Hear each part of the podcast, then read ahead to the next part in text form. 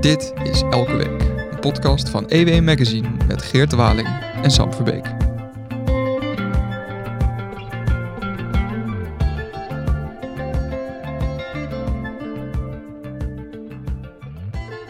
For many decades, we've enriched foreign industry at the expense of American industry, subsidized the armies of other countries while allowing for the very sad depletion of our military. We've defended other nations' borders while refusing to defend our own.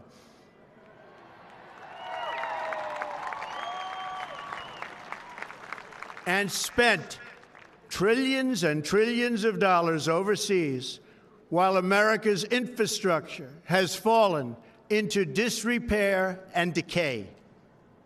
We've made other countries rich while the wealth, strength, and confidence of our country has dissipated over the horizon. Dit was de inaugurale speech van Donald Trump op 20 januari 2017. Kan je dat nog herinneren, Victor? Dat kan ik mij zeker nog herinneren, ja. 7 jaar geleden deze week. Ja, goed moment, Sam, om het even over Donald Trump te hebben. En wie beter dan Victor Pak uit te nodigen. Welkom, Victor. In de podcast. Jij hebt een coververhaal geschreven. Iedereen die EW in de winkel ziet liggen, die herkent de prachtige blauw-rode cover met daarop Trump. En daarop toch wel een hele, toch wat alarmistische kreet. Namelijk, zijn we eigenlijk wel klaar voor de herverkiezing van Trump? Ja, riemen vast. Riemen vast. Ja, want we moeten ons wel voorbereiden, want voor Donald Trump is misschien wel de eerste slag deze week geslagen. Ja. De voorverkiezingen heeft hij gewonnen in de eerste staat. Kan je ons even vertellen wat er vooraf is gegaan? Nou ja, wat daaraan vooraf is gegaan is eigenlijk... dan gaan we terug naar die eerste termijn... en dan het einde is natuurlijk de Capitoolbestorming... en eigenlijk Trump die verloor van Biden... zich daartegen heeft verzet op alle mogelijke manieren. Dus nou ja, inclusief die bestorming van het Capitool op 6 januari 2021. En sindsdien, daarna, is Trump alvast begonnen aan de strijd om 2024. Hij heeft zich eind 2022 kandidaat gesteld, formeel bij de Republikeinse Partij. En hij is alleen maar op campagne-tour. En de toon die we net hoorden, die was eigenlijk nog gematigd. Dat was namelijk in 2017, toen begon hij als president. En nu, en daar gaat het verhaal ook over, wilde ik dus een verhaal maken. Trump is radicaler. Zijn we eigenlijk wel voorbereid daarop? Zijn wij in Nederland, dus in Den Haag, de Tweede Kamer, Tweede Kamerleden, maar ook met correspondent in Brussel, René van Rijckevorsel, hoe kijken ze bij de EU en de NAVO naar een geradicaliseerde Trump die gewoon heel goede kans heeft om het Witte Huis opnieuw te veroveren? Ik ben wel even benieuwd. Je zegt Trump is radicaler geworden. Hij was al redelijk radicaal. Waarin is hij dan veranderd of verergerd of zijn toon, zeg maar. En ik denk, want dat is het enige waar je dat op dit moment kan afleiden. Ik bedoel, hij is geen president. Hij is gewoon een kandidaat. Dus je kan alleen maar wat hij zegt, wat hij doet, kan je analyseren. Ja, en bijvoorbeeld, ik sprak Han ten Broeke, die was Kamerlid. Die is nu, werkt nu bij de denktank HCSS. En die zegt, Trump klinkt veel wraakzuchtiger. Hij is uit op revenge. Hij spreekt en veel rancune. Ja, er zit veel rancune in. Rancuneuze maniak wordt hij genoemd. Ja, zo zet ik hem neer. Omdat dat is, als je dus naar zijn toespraak kijkt. Hij spreekt bijvoorbeeld over politieke tegenstanders als ongedierte. Ja, dat zijn termen die, dat zegt Ten Broeke, maar dat kan de luisteraar hoop ik wel begrijpen. Dat zijn gewoon termen die, die werp je terug naar de vorige eeuw. Naar een heel duistere periode van de vorige eeuw. En dan hoef je niet meteen Trump als Hitler af te schilderen. Maar die terminologie, dat is heel lang niet in de politiek gebruikelijk geweest. Ook niet in de VS. Toen hij die eerste campagne voerde, we gaan ook even terug naar 2016. Dat jaar dat hij won. Toen had hij het wel al over drain the swamp. Hè? Dus Washington, het bestuurlijk hart van Amerika, van de federale overheid, was eigenlijk een moeras. Dat moest worden drooggelegd. Mm-hmm. Grappig genoeg is Washington ook gebouwd op een moeras. Dat weet iedereen die daar in de zomer komt. En helemaal doodgaat van de vochtige hitte en de muggen. Het is nog steeds een soort moeras. Maar was een mooie beeldspraak. Maar dat was dus ook al een hele, laten we zeggen, offensieve retoriek die hij toen gebruikte. Zeker. En kijk, Trump wierp zich toen ook al op als de beschermheer van het gewone volk. En met drain the swamp. Maar bijvoorbeeld hij noemde Mexicaanse immigranten, of hij zei eigenlijk Mexico stuurt immigranten de grens over die hierop uit zijn om Amerikanen te verkrachten. Dat was toen natuurlijk ook al radicaal, daar is niets aan veranderd. Maar dus het spreken over mensen als ongedierte, maar ook hij zegt, ik ben jullie verlosser als het ware. Dat zegt hij nu deze campagnetour, zeg maar. Ik ben jullie soldaat. Daar zit nog net een overtreffende trap in die we nu gewoon zien. En natuurlijk het feit dat hij zegt dat bijvoorbeeld de mensen die voor die Capitoolbestorming gearresteerd zijn en straf krijgen, dat noemt hij politiek gevangenen, zeg maar. Dat allemaal onrechtmatig is. Daar is een radicalisering gaande. Maar Trump zet dat ook wel in op momenten die hem goed uitkomen. Toen hij Iowa won, toen had hij opeens een heel gematigde toon. Hij was bijna complimenteus over tegenstanders, terwijl hij ze eerst nog zo goed als negeerde. Dus daar zit wel een politieke behendigheid ook bij de oud-president in. Nu heeft deze week Trump dan inderdaad Iowa gewonnen. Hij heeft daar 51% van de stemmen gekregen. Daarna als runner-up was er Ron DeSantis met 23% van de stemmen. En Nikki Haley 21% van de stemmen. Ja. Dit is wel, de marge is zo groot. Zijn al die voorverkiezingen nu al een gelopen race? Ja, in mijn ogen wel. Omdat, kijk, je kan natuurlijk nu zeggen, nou, Trump heeft 51% van de stemmen. Dus de Republikeinen, die zijn dan toch hartstikke diep verdeeld. Want 49% van de stemmen gaat niet naar Trump. Ja. Kijk eens wat een splitsing. Maar ik kijk daar anders naar. En dat is meer dat je de Republikeinen gewoon kan zien als de Make America Great Again partij, als de partij van het Trumpisme. Want Ron DeSantis, de nummer 2, die neemt geen afscheid van de idealen van Donald Trump. Die hervormt ze als het ware. Die is een afsplitsing van de Make America Great Again beweging. En Nikki Haley was ook onder hem ambassadeur bij de Verenigde Naties. Haley kan je als enige soort van zeggen dat zij qua politieke ideologie echt afstand neemt van het Trumpisme. Want zij bijvoorbeeld Oekraïne verdedigt zij met verve dat wel in Amerikaans belang is. Terwijl Trumpisme, dat wil daar niks van hebben. Maar ze heeft wel inderdaad ook een band. Zij komt voort uit Trumps eerste kabinetsperiode. Dus daar... dus eigenlijk Trump tegen zijn kinderen. Ja, daar zit wel wat in, ja. En ja, Trump die is het origineel en daar kiest de kiezer natuurlijk real deal voor. Ik schreef toen ook al dat hij eigenlijk twee partijen kapot heeft gemaakt. En natuurlijk de Democratische Partij van Hillary Clinton en vooral de Republikeinse Partij. Want die heeft hij eigenlijk bestormd, overwonnen en hij heeft alle andere serieuze tegenspelers er toen uitgespeeld. Je ziet een herschikking in het Amerikaanse politieke landschap die in mijn optiek draait om hoe de Democraten...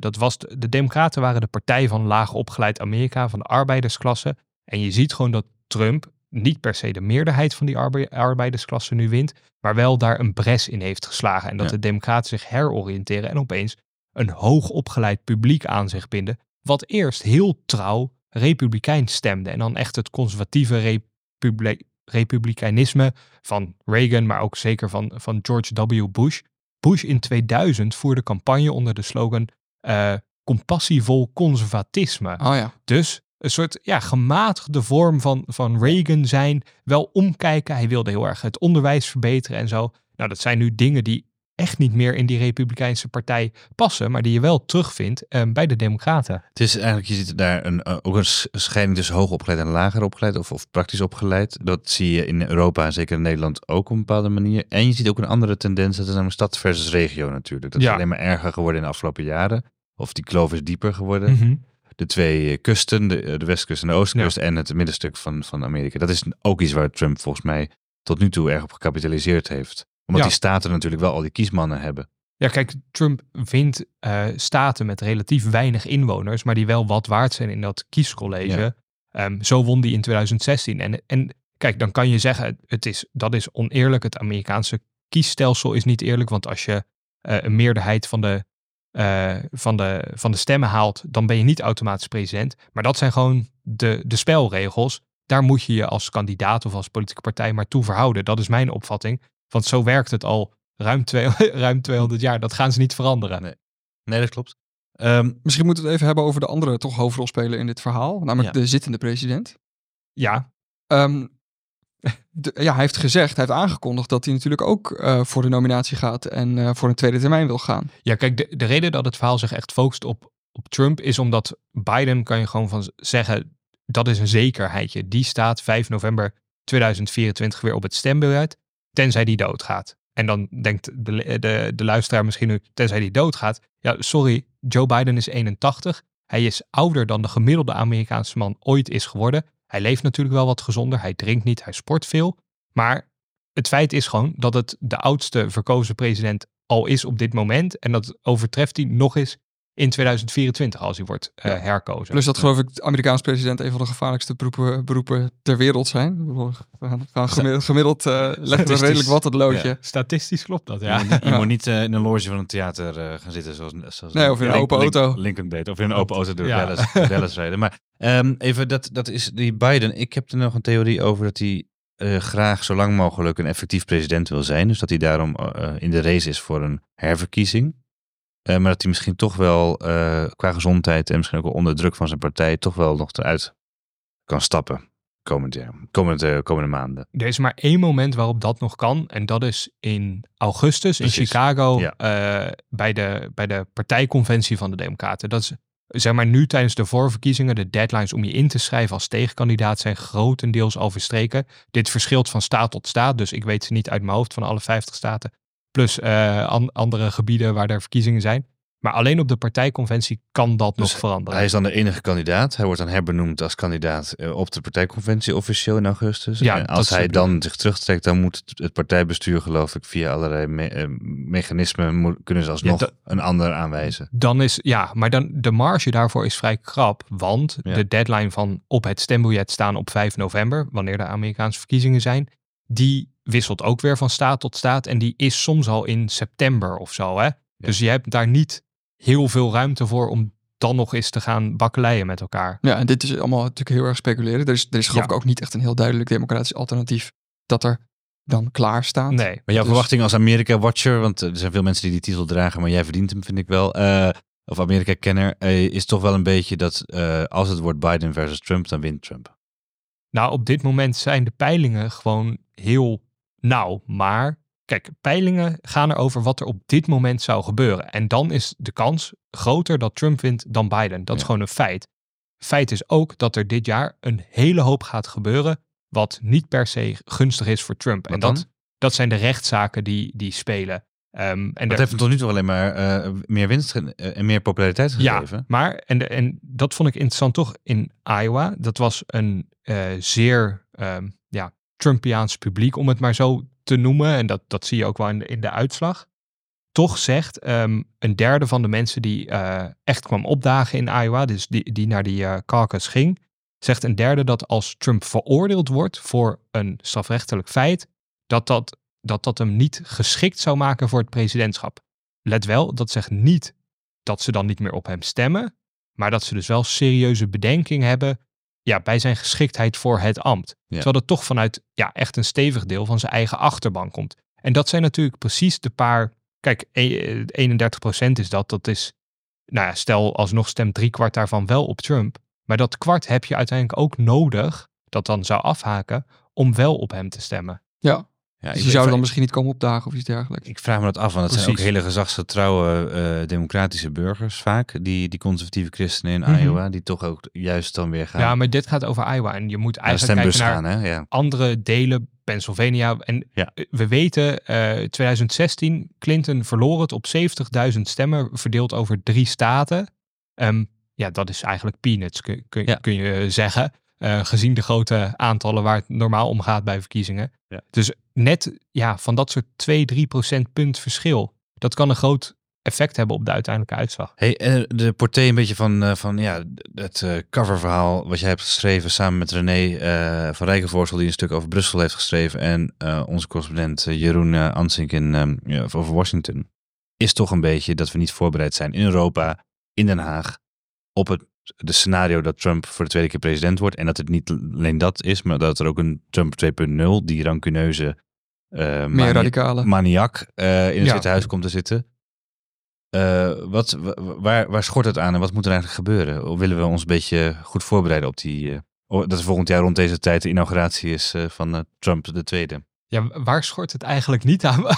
Was mijn eigen conclusie toen ik het verhaal inleverde bij de hoofdredactie. Omdat ik dacht, we zijn ook gewoon echt niet voorbereid. En ja, ik moet er een beetje om lachen. Maar je moet er eigenlijk om huilen. Ja, nou ja, ik ben er zelf heel verbaasd over. Omdat ik dacht, nou, we hebben die ervaring hè, van 4 jaar Trump. We hebben toch wat geleerd.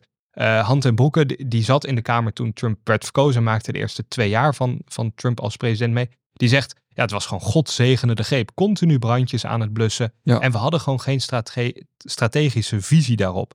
Maar dan lees je wat René in Brussel hoort. En dan is het ook gewoon, ja, we hebben eigenlijk geen rampenplan klaar liggen. Waarom zouden we? Maar kijk, ik snap niet, hoe kan dat? Want 7 jaar geleden werd Trump dan president. Nou, dan moet je natuurlijk al gaan schakelen. 4 jaar later treden die af. Ik denk dat je hoeft geen master politicologie te hebben om te weten dat die Trump echt wel zat van, nou, wacht maar, ik kom wel weer terug. Dan heb je echt wel wat tijd om wat beleid te gaan bedenken, wat wetten er doorheen te gaan duwen. Is dat niet gebeurd? Dat is inderdaad niet gebeurd. En nou zegt Dirk Boswijk, CDA-kamerlid, die zegt wel, we moeten echt Trump-bestendig beleid gaan maken. En daar moeten we nu ook mee beginnen. Want of dat nou wel of niet, of Trump nou wel of niet wordt verkozen, het heeft hoe dan ook effect. En Boswijk wijst, wat voor beleid is dat? Nou, Boswijk wijst gewoon heel terecht. We negeren continu alle problemen in de wereld. De Oekraïne-oorlog is 2 jaar geleden begonnen, maar nog steeds maken wij in Europa en bijvoorbeeld in Nederland, wij maken gewoon geen eigen munitie. Hè? Dus wat we aan Oekraïne beloven, moeten we elders inkopen. We hebben nog steeds geen eigen fabriek daarvoor opgericht. Dit is een fout in Nederland trouwens in het verleden heel vaak gemaakt. Hè? Van de 17e eeuw tot de jaren 30, dat we nog niet op tijd gingen wapenen en vervolgens achteraan stonden bij de internationale leveranciers. Ja. En bijvoorbeeld ook Jan Paternotte zegt dat is een historische blunder. D66er. Alleen zij zeggen ook het is heel moeilijk om een soort van de blik van Den Haag te verschuiven van de actualiteit naar het strategisch denken. Dus waar willen we naartoe? En zij wijzen allebei, en dat is denk ik terecht, toch op Brussel, waar lidstaten uiteindelijk vooral hun eigen belang nog steeds bewaken en niet bereid zijn om voor dit soort grote visies wat verder te kijken. Ja, want het oude adagium was over de EU dat als de Amerikaanse president iemand nodig had dat het niet met de EU wilde onderhandelen, dat hij niet wist welk telefoonnummer hij moest bellen. En dat, die Dirk Boswijk, Kamerlid voor het CDA, is in december in Washington geweest, schrijf je, en heeft eigenlijk de conclusie nog steeds weet het Witte Huis niet welke nummers moeten bellen. We hebben toch Ursula von der Leyen, die kun je toch gewoon bellen? Of is dat dan, heeft zij niet de zeggingskracht? Maar zij heeft uiteindelijk niet die zeggenschap. En kijk, ik heb ook niet de illusie dat dat in een jaar gaat veranderen. Dat er dan één duidelijk Europees telefoonnummer ligt. Omdat Europa daar zelf onderling verdeeld over is. Ja. Alleen wat ik zelf een goed voorbeeld vond van welke soort van symbiose je zou moeten ontwikkelen en dus structureler zou moeten doen. En dat was Rutte, die op bezoek kwam bij Trump in 2018. Groot handelsconflict woedde er toen tussen de Verenigde Staten en Europa. Mm-hmm. En dat moment ging de wereld over. Trump zat te zinspelen op dat er misschien wel een oplossing komt voor dat handelsconflict, maar misschien ook niet. En dat zou dan helemaal niet erg zijn. En Rutte onderbrak Trump en zei, no, inderdaad. Ja. Nou, en daar zie je dus een nationale leider van gewoon één lidstaat, die neemt het op voor dat Europese belang. En dat is eigenlijk waar je in Europa naartoe zou moeten, zonder dat je dan dus alle verdragen op de schop moet nemen of wat dan ook. Maar dan kom je wat structureler, let je op elkaars belang. Maar zijn we daartoe in staat? Wat 2 grote problemen doen we op. Hè? Je noemde al even de NAVO. Trump die heeft er zelfs op gezinspeeld al langer dat hij uit de NAVO wil als Verenigde Staten.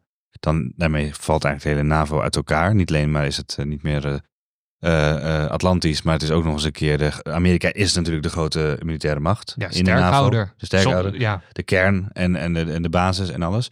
En het andere probleem is natuurlijk Oekraïne specifiek, omdat Trump geen interesse heeft om Zelensky langer te steunen, geloof ik. En terwijl wij daar wel heel erg mee bij gebaat zouden zijn. Dus wat gaat er precies gebeuren? Wat moeten we nou doen? Behalve als Europa één buitenlandbeleid ontwikkelen, oké, als Europese Unie. Wat kunnen wij nou doen? En heel zwaar bewapenen? Moeten we opeens een wapenwedloop gaan doen? Moeten wij in plaats van 2% Wat we nu al bijna gaan halen. Ja, wat nu al. NAVO-norm moeten we naar 4-6% voor onze defensie. Nou, als je Trump wil overtuigen om toch in de NAVO te blijven, dan helpt dat natuurlijk wel. Hè? En dat is echt iets, want we hebben het over Europa gehad, maar als je gewoon heel sec naar Nederland kijkt. Die 2%-norm, jongens, het is eigenlijk om te huilen. Want we maken die afspraak al jaren, zeggen we dat we er aan gaan komen. Nu voldoen we er net wel, net niet aan. Dat is echt hoe je de cijfers interpreteert. Als je de pensioenen meerekent van alle militairen, dan zoiets, komt het wel. En als je de steun aan Oekraïne ook een beetje meerekent, dan voldoen we eraan. Maar het punt is, we voldoen er niet structureel aan. Nee. En dat zeggen de Kamerleden ook tegen mij. Dat niet klopt en dat we dat wel moeten. Er is ook een Kamermeerderheid voor. Alleen we zijn aan het formeren. Dus dan is het beleid eigenlijk bevroren. Dan doen we niet zoveel in Den Haag. Terwijl dat natuurlijk wel zo is. Ik bedoel, Trump zegt het gewoon open en bloot. En niet 1 keer, niet 2 keer, niet 3 keer. Hij zegt het tientallen keren. Ik ben klaar met alle profiteurs die Amerika eigenlijk naaien, om het in zijn woorden te zeggen. Wie meebetaalt, die wil ik ook wel een beetje beschermen. Maar wie gewoon profiteert van ons, nou, daar ben ik klaar mee. Ja, plus, ongeacht Trump, heeft Amerika sowieso de komende jaren waarschijnlijk veel meer gericht op de Pacific. Vanwege China, Taiwan. Dat zie je ook onder Biden dan. Dat zie je nu onder Biden. Ze zijn nog wel bereid om een vliegtuigschip naar Israël te sturen en ook naar de Rode Zee. Mm-hmm. Om die een beetje te bewaken tegen die Houthis. Voor die koopvaardijschepen. Daar hebben ze natuurlijk ook economisch belang bij. Maar we moeten dus echt ons gaan realiseren dat Europa, de Atlantische Oceaan, Middellandse Zee, ons deel van de aardbol, dat we daar toch zelf meer doen. Ja. Meer moeten doen. Dus dat is een belangrijk thema. Staat niet op de kaart. Dat baart jou zorgen. Ja, duidelijk. Dit verhaal is, nou, ik hoop een niet al te lange, maar toch een lange en wat stevige waarschuwing dat we daar niet alert genoeg op zijn. En dat is ook iets wat je de Nederlander zelf misschien wel kan aanrekenen. Want hoe groot was het aandeel buitenland in de afgelopen verkiezingscampagne voor de Tweede Kamer? We letten er zelf niet op. Terwijl je kan misschien zeggen, ja, die 2%-norm en die NAVO, dat komt allemaal wel goed. Oké, prima. Maar hoe Nederland het geld verdient, is dankzij internationale handel. Dat wij met iedereen over de hele wereld door één deur kunnen en dat veilig gaat. Ja. En dat we daarmee handel kunnen drijven. Alleen al met de VS, we importeren en exporteren voor tientallen miljarden euro's jaarlijks. Dat als dat wegvalt of minder wordt, dat raakt onze koopkracht hier direct. Is het nou een nadeel of een voordeel dat op 22 november een kwart van de stemmen ging naar een partij die eigenlijk van één persoon, Geert Wilders, goede vriend van Trump, althans die ziet zichzelf als een ally van Trump, heel enthousiast altijd geweest over Donald Trump. Ook iemand die je geen steun aan Oekraïne wil geven. Dus dat is ook nog een probleem in deze formatie. Maar dat voert een beetje te ver nu misschien. Maar is het nou een voordeel of een nadeel dat we nu Wilders hebben met deze politieke of electorale basis? Kijk, het kan misschien op persoonlijke basis tussen Trump en een Wilders kan dat een voordeel bieden. Maar dat hoeft op beleidsmatige basis niet per se in resultaten vertalen. Dat zie je ook aan Trump. Die is daarin vrij wispelturig. En ook als je heel vriendelijk voor hem bent, kan hij je de andere dag alsnog ontzettend afvallen. Dus dat is heel moeilijk te weerspiegelen. Ik zie het zelf wel als nadeel dat we in Nederland met die stembusuitslag ons, laten zien dat we ons liever verschuilen achter de dijken dan daar verder kijken en zoeken naar de kansen die er liggen. Omdat dat gewoon in ieder geval voor onze welvaart vrij essentieel is dat wij ons met wat er buiten die dijken afspeelt bemoeien. Nu hebben we het ook al gehad over de verkiezingen die we hier zelf hebben gehad. Mm-hmm. Er komen natuurlijk ook Europese verkiezingen aan. Heb je daar goede hoop dat thema's waar we het nu over hebben misschien een grotere rol gaan spelen? Het is toch meer ook een soort buitenlandse politieke verkiezing? Ik heb zeker goede hoop dat mensen daarop letten. Maar ik vind dat vooral, het is een taak van de journalistiek en van politici zelf, hè.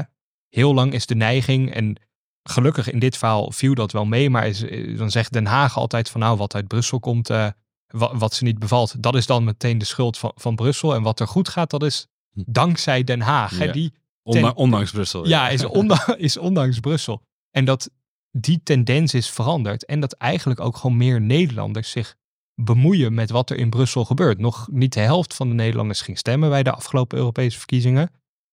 Ga dat wel doen. Want jouw stem telt en doet ertoe en heeft ook invloed op dat Brusselse beleid. In Nederland focussen we ons heel erg op Den Haag. Daar ben ik zelf als politiek journalist misschien ook wel schuldig aan.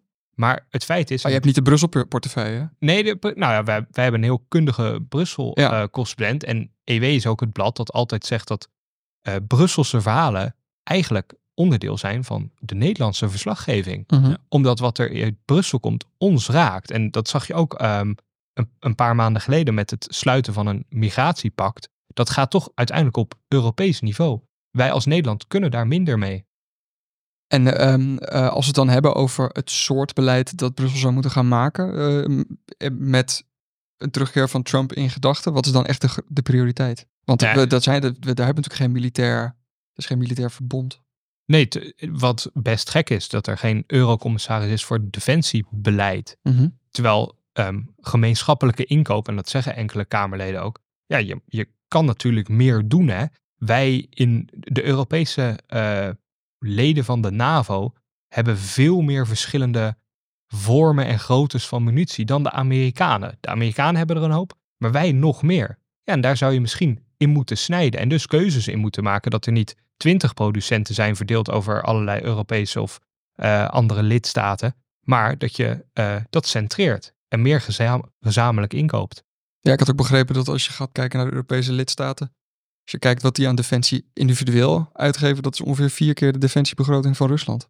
Dus dan, ja. Maar het effect daarvan, omdat we dus alles zo versnipperd doen, is dat wij helemaal niet zo machtig zijn op militair niveau. En dat hoeft ook niet per se op EU-niveau te worden geregeld. Je kan dat ook, Han ten Broeke zei dat, je kan natuurlijk ook de Europese NAVO-partners die niet bij de EU zitten, Noorwegen bijvoorbeeld, mm-hmm, daarbij betrekken. Hè? Dat is John F. Kennedy, en dan gaan we dus ver terug in de geschiedenis, maar die zei in de jaren 60 al dat de NAVO een stevige Europese poot nodig heeft. Ja. Veel politieke partijen beamen dat in Nederland, maar dan moet dat ook tot actie leiden. En dat is dus niet alleen maar in Brussel bij de EU, maar ook bij de NAVO zelf, want dan betrek je die andere landen er ook bij. We hebben Turkije natuurlijk ook nog in de NAVO. Laten we die eens aanspreken over verantwoordelijkheden. Turkije geeft wel weer heel veel geld uit aan defensie. Daarom, ja. Er zit een grote defensieindustrie. Alleen speelt Erdogan op dit moment een beetje een soort rare dubbelrol natuurlijk. Zeker, ja. In het Midden-Oosten bij Israël en Syrië en dergelijke. En ook in de Oekraïne-conflict. Ik geloof dat de oproep tot actie duidelijk is. En Zeker. Ik heb zo het gevoel dat wij Victor dit jaar nogal vaker gaan uitnodigen op dit onderwerp. Kan altijd. Dat lijkt me heel gezellig. Voor nu lees zijn verhaal van de week. Riemen vast, Trump is terug in EW. Dankjewel voor je komst, Victor Pak. Dit was Elke Week. Een podcast van EW Magazine met Geert Waling en mij, Sam Verbeek. Zoals elke week kan je de besproken artikelen ook vinden in onze show notes. Voor dit een leuke podcast, abonneer je dan en laat een leuke review achter. Heb je vragen of opmerkingen? Geert kan je op Twitter vinden onder @GeertWaling. Ik ben op Twitter te vinden onder @SamWV. Je mag me natuurlijk ook mailen naar sam.verbeek.ewmagazine.nl. Dank voor het luisteren naar Elke Week. Tot volgende.